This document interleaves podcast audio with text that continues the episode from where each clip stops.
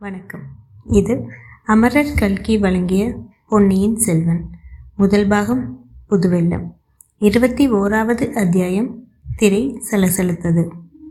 ஒரே சமயத்தில் ஒருவனுக்குள்ளே இரண்டு மனங்கள் இயங்க முடியுமா?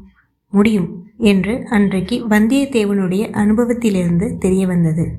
சோழ வளநாட்டுக்குள்ளேயே வளமிகுந்த பிரதேசத்தின் வழியாக அவன் போய்க் கொண்டிருந்தான். நதிகளில் புதுப்புணல் பொங்கி பெருகிக் கொண்டிருந்த காலம். கணவாய்கள் மதகுகள் மடைகளின் வழியாக வாய்க்கால்களிலும் வயல்களிலும் குபு குபு என்று ஜலம் பாய்ந்து கொண்டிருந்தது. சோழ தேசத்தை வளநாடு என்றும் சோழ மன்னனை வளவன் என்று கூறுவது எவ்வளவு பொருத்தமானது? இப்படி எண்ணிய உடனேயே சோழ நாட்டுக்கும் சோழ மன்னனுக்கும் ஏற்பட்டிருந்த அபாயங்கள் நினைவுக்கு வந்தன.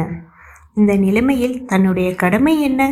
இளவரசர் கரிகாலர் கொடுத்த ஓலையை மட்டும் சக்கரவர்த்தியிடம் சேவித்துவிட்டு தன் கடமை தீர்ந்தது என்று இருந்து விடுவதா? இல்லை இந்த ராஜகுல தாயாதி காய்ச்சலிலும் பூசலிலும் நாம் எதற்காக தலையிட்டு கொள்ள வேண்டும்? சோழ நாட்டு சிம்மாசனத்துக்கு யார் வந்தால் தான் நமக்கு என்ன? பார்க்க போனால் நம்முடைய குலத்தின் பூர்வீக பகைவர்கள் தானே இவர்கள்? சோழர்களும் கங்கர்களும் வைதும்பர்களும் சேர்ந்து கொண்டுதானே வானக்கோப்பாடி ராஜ்யமே இல்லாதபடி செய்துவிட்டார்கள்? இன்றைக்கு ஆதித்த கரிகாலர் நம்மிடம் அன்பாக இருப்பதினால் இந்த அநீதியெல்லாம் மறைந்து போய்விடுமா? சேச்ச இந்த பழைய சம்பவங்களின் அநீதி என்றுதான் எப்படி சொல்ல முடியும்? அரசர்கள் என்றால் ஒருவருக்கொருவர் சண்டையிடுவது இயற்கை. அதே போலே தான் வெற்றியும் தோல்வியும் மாறி மாறி வருவதும் இயற்கை. வென்றவர்கள் மீது தோற்றவர்கள் கோபம் கொள்வதில் பயன் என்ன? நம்முடைய மூதாதைகள் நல்ல நிலைமையில் இருந்தபோது அவர்களுடைய மற்ற அரசர்களை கதிகலங்க வைப்பது தானே அடித்தார்கள்? அடியோடு அழித்து விட்டார்கள் பார்த்தார்களா? ஆ அது என்ன பாடல்? இதோ ஞாபகம் வந்துவிட்டது.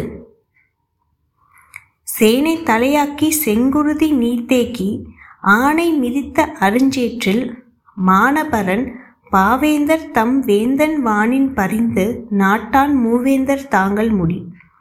இப்படியெல்லாம் போர்க்களத்தில் கொடூரமான காரியங்களை நம் முன்னோர்கள் செய்திருக்கிறார்கள். போர்க்களத்தில் தோற்றவர்களின் கதி இப்போது அதோ கதிதான். ராமரை போலவும் தர்மபுத்திரரை போலவும் எல்லா அரசர்களும் கருணை வள்ளல்களாக இருந்துவிட முடியுமா? அப்படி அவர்கள் இருந்தபடியினால் தான் காட்டுக்கு போய் திண்டாடினார்கள். வீர புருஷர்களாய் இருந்தும் வீரர்களின் துணை இருந்தும் வெகு வெகுவாக கஷ்டப்பட்டார்கள். ராஜரீகத்தில் கருணை என்பதே கூடாது. பார்க்க போனால் சோழ குலத்தவர்கள் சிறிது கருணை உள்ளவர்கள்தான் என்றே சொல்ல வேண்டும். எதிரிகளையும் முடியுமானால் நண்பர்களாக்கி கொள்ளவே பார்க்கிறார்கள். அதற்காக குலம் விட்டு குலம் கல்யாணம் சம்மதமும் செய்து கொள்கிறார்கள். சுந்தர சோழரின் தந்தை அரிஞ்சிய சோழர் வைதுபராயன் மகளை திருமணம் செய்து கொள்ளவில்லையா? அழகுக்கு பெயர் போன அந்த கல்யாணியின் மகனாய் இருப்பதினால்தானே சுந்தர சோழரும் அவருடைய மக்களும் கூட சௌந்தரியத்தில் சிறந்து விளங்குகிறார்கள்? ஆம் அழகி என்றதும் அந்த குடந்தை நகரத்து மங்கை அரிசலாங்காற்று பெண்மணியின் நினைவு வருகிறது. நினைவு புதிதாக எங்கிருந்தும் வந்துவிடவில்லை. அவனுடைய உள்ளத்துக்குள்ளேதான் கனிந்து கொண்டிருந்த நினைவுகள். வந்தியத்தேவனுடைய வெளிமனம் சோழ நாட்டின் இயற்கை வளங்களை பற்றியும் ராஜரீக குழப்பங்களை பற்றியும் எண்ணிக்கொண்டிருக்கையில் அவனுடைய உள்மனம் அந்த மங்கையனிடத்திலேதான் ஈடுபட்டு கொண்டிருந்தது. இப்போது உள்மனம் வெளிமனம் இரண்டும் ஒத்து அம்மங்கையை குறித்து பட்டவர்த்தனமாக சிந்தி சிந்திக்க தொடங்கின. பிறகு வெளியில் அந்த அழகான இயற்கை பொருளை பார்த்தாலும் அந்த மங்கையின் அவயங்களுடன் ஒப்பிட தோன்றின. வலுவழுப்பான மூங்கிலை பார்த்ததும் அவளுடைய தோள்கள் நினைவுக்கு வந்தன. ஓடைகளின் மண்டி கிடந்த குவளை மலர்கள் அவளுடைய கண்களுக்கு உவமையாய் இருந்தன. பங்கஜ மலர்கள் அவளுடைய தங்க முகத்துக்கு இணைதானா என்ற ஐயம் தோன்றியது. நதியோர மரங்களில் குலுங்கிக் கொண்டிருந்த மலர்களில் வண்டுகள் செய்த ரீங்காரத்தை அவள் குரலின் ஒலிக்கு உவமை சொல்வது சரியாகுமா? இப்படியெல்லாம் கவிகள் கற்பித்திருக்கார்களே தவிர உண்மையில் இவையெல்லாம் எங்கே? இந்த மங்கையின் சௌந்தரியம் எங்கே? அவளுடைய திருமுகத்தை பார்த்தபோது மெய் சிலிர்த்ததே. இப்போதும் நினைக்கும் பார்க்கும்போது கூட நெஞ்சு விம்புகிறதே. இந்த பூக்களையும் வண்டுகளையும் பார்த்தால் அத்தகைய மெய் சிலிர்ப்பு உண்டாகவில்லையே. சேச்ச முதியவர்கள் முதியோர்கள் நமக்கு செய்த உபதேசமை எல்லாம் மறந்துவிட்டோம். பெண்களின் மோகத்தைப் போல் உலக வாழ்வில் பொல்லாத மாயை ஒன்றுமில்லை. வாழ்க்கையில் வெற்றி பெற விரும்புவோன் பெண்களின் மோக வலையில் விழக்கூடாது. விழுந்தான் அவன் ஒளிந்தான். கோவலன் கதைதான் அந்த விஷயத்தை அபூர்வமாக எடுத்து சொல்கிறதே. கோவலன் மட்டும் என்ன?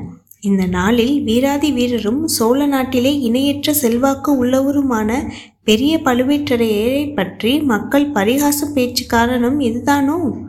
ஆனால் மக்கள் உண்மை அறியாதவர்கள். மூடு பல்லக்கிலே வைத்து பழுவேற்றரையர் யாரை கொண்டு வருகிறார் என்று மக்களுக்கு தெரியாது. ஆகையால் மூடத்தனமாக பேசுகிறார்கள். ஆகையால் மூடத்தனமாக பேசுகிறார்கள். ஆனாலும் இந்த மதுராந்தக தேவர் தம்மை அவ்வளவு கேவலப்படுத்தி கொள்ள வேண்டியதில்லை. சீச்சி மூடு பல்லக்கில் உட்கார்ந்து கொண்டு பழுவேட்டரையின் ராணி ஸ்தானத்தில் மறைந்து கொண்டு ஊர் ஊராக போவதா? இதுதான் ஆண்மை கழகா இப்படியாவது ராஜ்யம் சம்பாதிக்க வேண்டுமா? இப்படி சம்பாதித்த ராஜ்யத்தை தான் அவரால் காப்பாற்றிக் கொள்ள முடியுமா? பழுவேட்டரையர் முதலியோரை நம்பி அவர்களுக்கு உட்பட்டு தானே ராஜ்ய பரிபாலன் செய்ய வேண்டும்? இந்த விஷயத்தில் சுந்தர சோழ சக்கரவர்த்தி செய்து வருவதே அவ்வளவு சிலாக்கியமா இல்லைதான்.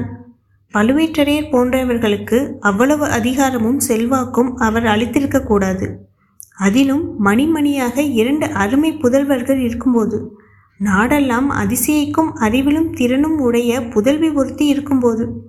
அந்த மங்கை சோதரர் வீட்டில் பார்த்த பெண்தான் ஆற்றங்கரையில் பேசியவள் அவள் முகம் யாருடைய ஜாடையா இருக்கிறது அப்படியும் இருக்கலாமோ? வைத்தியக்காரத்தனம் ஒரு நாளும் அப்படி இருக்க முடியாது. ஏன் இருக்க முடியாது? ஒருவேளை அவ்விதம் இருந்தால் நம்மை போன்ற அறிவீனன் வேறு யாரும் இல்லை. நம்மை போன்ற துரதிருஷ்டசாலியும் யாரும் இல்லை. இலங்கை முதல் இந்திய பர்வதம் வரையில் எந்த பெண்ணரசின் புகழ் பறந்து விரிந்து பர பரவி கிடக்கிறதோ அவளிடம் நாம் ஏற்பட்ட காட்டு மிராண்டியைப் போல் நடந்து கொண்டோமே. அப்படி இருக்கவே இருக்காது. நாளைக்கு அவளிடம் எப்படி இளவரசின் ஓலையை சென்று முகத்தில் காட்ட முடியும்? அவளிடம் எப்படி இளவரசரின் ஓலையை சென்று முகத்தை காட்ட முடியும்? இப்படியாக என்னெல்லாமோ வானத்தையும் பூமியும் சேர்த்து எண்ணமிட்டு கொண்டு வந்தியத்தேவன் காவிரி கரையோடு வந்து திருவையாற்றை அடைந்தான். அந்த ஊரின் வளமும் அழகும் அவன் உள்ளத்தை கொள்ளை கொண்டன. இது திருவையாறுதான் என்று கேட்டு தெரிந்து கொண்டான். அந்த அற்புத தேசத்தின் மகிமையை பற்றி அவன் கேள்விப்பட்டிருந்ததால் உண்மைக்கு கொஞ்சமே குறைவாக தோன்றியது. ஞானசம்பந்தர் தேவாரத்தில் உள்ள வர்ணையை இங்கே அப்படியே தத்ரூபமாய் காண்கிறான். ஞானசம்பந்தர் தேவாரத்தில் உள்ள வர்ணையை இங்கே அப்படியே தத்ரூபமாய் காண்கிறது. முன்னூறு ஆண்டு காலத்தில் மாறுதல் ஒன்றுமே இல்லை. அதோ காவேரியின் கரையில் உள்ள மரங்கள் என்ன செழிப்பாய் வளர்ந்திருக்கின்றன? பலா மரங்களில் எவ்வளவு பெரிய பெரிய பலாக்காய்கள் தொங்குகின்றன? இந்த மாதிரி தொண்டை மண்டலத்தில் எங்கும் பார்க்கவே முடியாதுதான். ஆஹா வளமான இடங்கள் என்று குரங்குகள் எங்கிருந்தோ வந்துவிடுகின்றன. அவை கிளைக்கு கிளை தாவி எவ்வளவு அழகாய் இருக்கிறது. சம்பந்த பெருமான் என்ன சொல்லியிருக்கிறார்? இதோ ஞாபகம் வருகிறது. திருவையாற்று வீதி முனை அரங்குகளில் பெண்கள் நடனமாடுகிறார்கள் அந்த ஆடலுக்கேற்ற பாடலோடு மத்தள சத்தமும் முழங்குகிறது. அந்த முழக்கத்தை கேட்ட குரங்குகள் மேகங்களின் கர்ஜனை என்று எண்ணி உயர்ந்த மரங்களின் உச்சாணி கிளையில் ஏறி மழை வருமா? என்று வானத்தை பார்க்கின்றன. அடடா இன்றைக்கு எவ்வளவு பொருத்தமாயிருக்கிறது உயர்ந்த மரங்களில் உச்சாணி கிளைகளில் குரங்குகள் ஏறுகின்றன. அது மட்டுமா? ஆடல் பாடலுக்குரிய இனிய சத்தங்களும் ஊருக்குள்ளிருந்து வருகின்றன. யாழ் குழல் முழவு தன்னுமை முதலிய கருவிகளின் ஒளியுடன் சதங்கை சத்தமும் சேர்த்து ஒலிக்கின்றன. அங்கே ஆடுகிறவர்கள் கடம்பூர் சம்புவரையர் மாளிகையில் ஆடியவர்களைப் போல் குறவை கூத்துக்காரர்கள் அல்ல. ஆகா இங்கே கேட்பது பண்பட்ட இனிய கானம். கலை சிறந்து வாய்ந்த பரதநாட்டியம் ஆடுவோரின் சதங்கை ஒளி அதோ ஆட்டி வைக்கும் நடன ஆசிரியர்கள் கையில் பிடித்த கோலின் சத்தம் கூட சேர்ந்து வருகிறதே. கோலோட கோல் வளையார் கூத்தாட குவி முகையார் முகத்தினின்று சேலோட சிலையாட சேயிலை யார் நடனமான் திருவையாரே. ஆகா சம்பந்த சுவாமிகள் சிறந்த சிவபக்தர் அதை காட்டிலும் சிறந்த ரசிகர். அவர் அன்றைக்கு வர்ணனை செய்தபடியே இன்றைக்கு இந்த திருவையாறு விளங்குகிறதே. இப்படிப்பட்ட ஊரில் ஒரு நாள் தங்கி ஆடல் பாடல் வினோதங்களை பார்த்துவிட்டு ஐயார் புறப்பரையும் அறம் வளர்த்த நாயகி அம்மனையும் தரிசித்து விட்டுத்தான் போக வேண்டும். அடடா! காவேரியின் கரையில் எத்தனை பக்தர்கள் உட்கார்ந்து அனுஷ்டாரனம் செய்கிறார்கள்? பட்டை பட்டை பட்டை பட்டையாக அவர்கள் திருநீர் அணிந்திருப்பது எவ்வளவு கலையாயிருக்கிறது?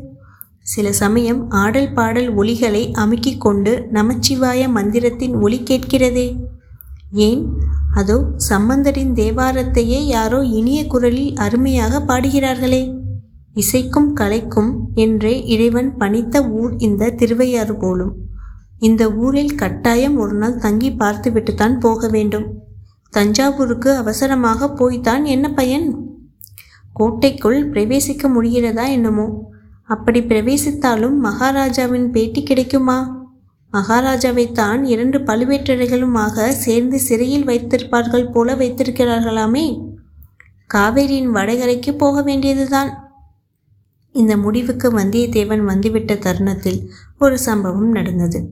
மேற்கு திசையிலிருந்து காவேரி கரையோடு ஒரு பல்லக்கு வந்தது. பல்லக்கு முன்னாலும் பின்னாலும் சில காவல் வீரர்களும் வந்தார்கள். வந்தியத்தேவனுக்கு ஏதோ ஒரு சந்தேகம் தோன்றியது. பல்லக்கு அருகில் வர வர அங்கே நின்று காத்து கொண்டு பார்த்து கொண்டிருந்தான் அவன் நினைத்தபடியே வந்தது. பல்லக்கை மூடியிருந்த வெளித்திரையில் பனைமரத்தின் லட்சணை சித்திரம் காணப்பட்டது.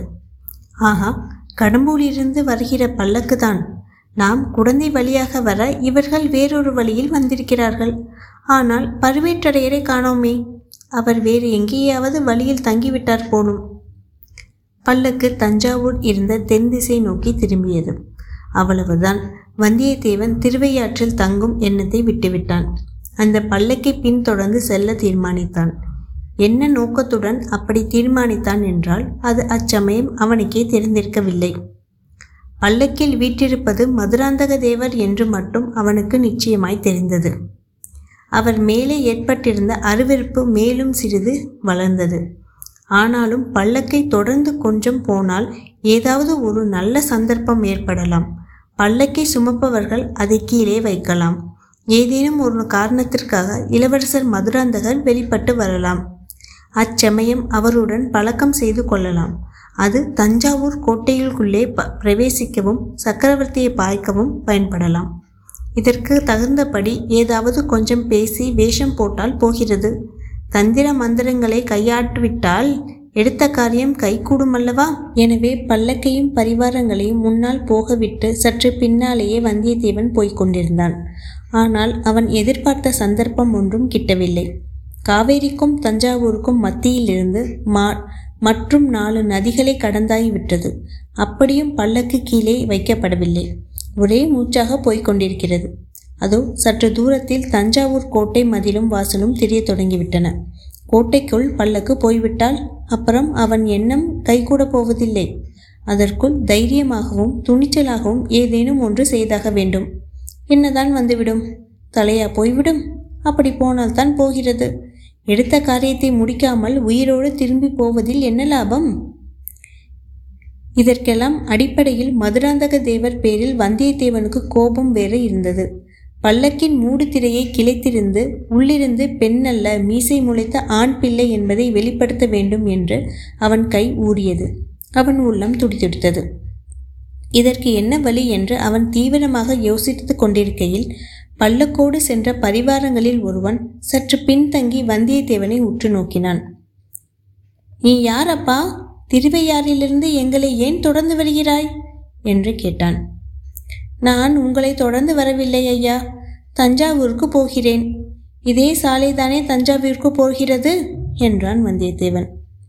இந்த சாலை தஞ்சாவூருக்கு தான் போகிறது. ஆனால் இதில் முக்கியமானவர்கள் மட்டுமே போகலாம். மற்றவர்களுக்கு வேறு வழி இருக்கிறது என்றான் வீரன். அப்படியா? ஆனால் நானும் ரொம்ப ரொம்ப முக்கியமான மனுஷன்தான். என்றான் வந்தியத்தேவன். அதை கேட்ட அவ்வீரன் புன்னகை செய்துவிட்டு தஞ்சாவூருக்கு எதற்காக போகிறாய்? என்றான்.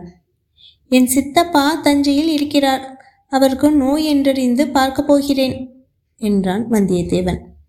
உன் சித்தப்பா தஞ்சையில் என்ன செய்கிறார்? அரண்மனையில் உத்தியோகம் பார்க்கிறாரா? இல்லை இல்லை. சத்திரத்தில் மணியக்காரராய் இருக்கிறார். ஓஹோ அப்படியா? சரி எங்களுக்கு முன்னால் நீ போவதுதானே? ஏன் பின்னாலே வந்து கொண்டிருக்கிறாய்? குதிரை களைத்து போயிருக்கிறது ஐயா அதனாலே தான் இல்லாவிடில் உங்கள் முதுகை பார்த்து கொண்டு வருவதில் எனக்கு என்ன திருப்தி? இப்படி பேசிக்கொண்டே வந்தியத்தேவன் பல்லக்கின் அருகில் வந்துவிட்டான். உடனே அவன் மூளையை விரட்டி கண்டு உடனே அவன் மூளையை விரட்டி கண்டுபிடிக்க முயன்ற உபாயம் புலப்பட்டு விட்டது குதிரை கால்களால் அமுக்கி முக்கயிற்றை இழுத்து பல்லக்கின் பின் தண்டை தூக்கியவர்கள் பேரில் விட்டறிந்தான். அவர்கள் பயத்துடன் திரும்பி பார்த்தார்கள். வந்தியத்தேவன் உடனே மகாராஜா மகாராஜா பல்லக்கு தூக்கும் ஆள்கள் என் குதிரையை இடிக்கிறார்கள். ஐயா ஐயா ஐயோ ஐயோ என்று கத்தினான். பல்லக்கின் மூடியிருந்த திரை சலசலத்தது. இத்துடன் இருபத்தி ஓராவது அத்தியாயம். திரை சலசலத்தது. நிறைவடைந்தது. மீண்டும் இருபத்தி இரண்டாவது அத்தியாயம் வேலைக்கார படை. அதில் சந்திக்கிறேன். நன்றி வணக்கம்.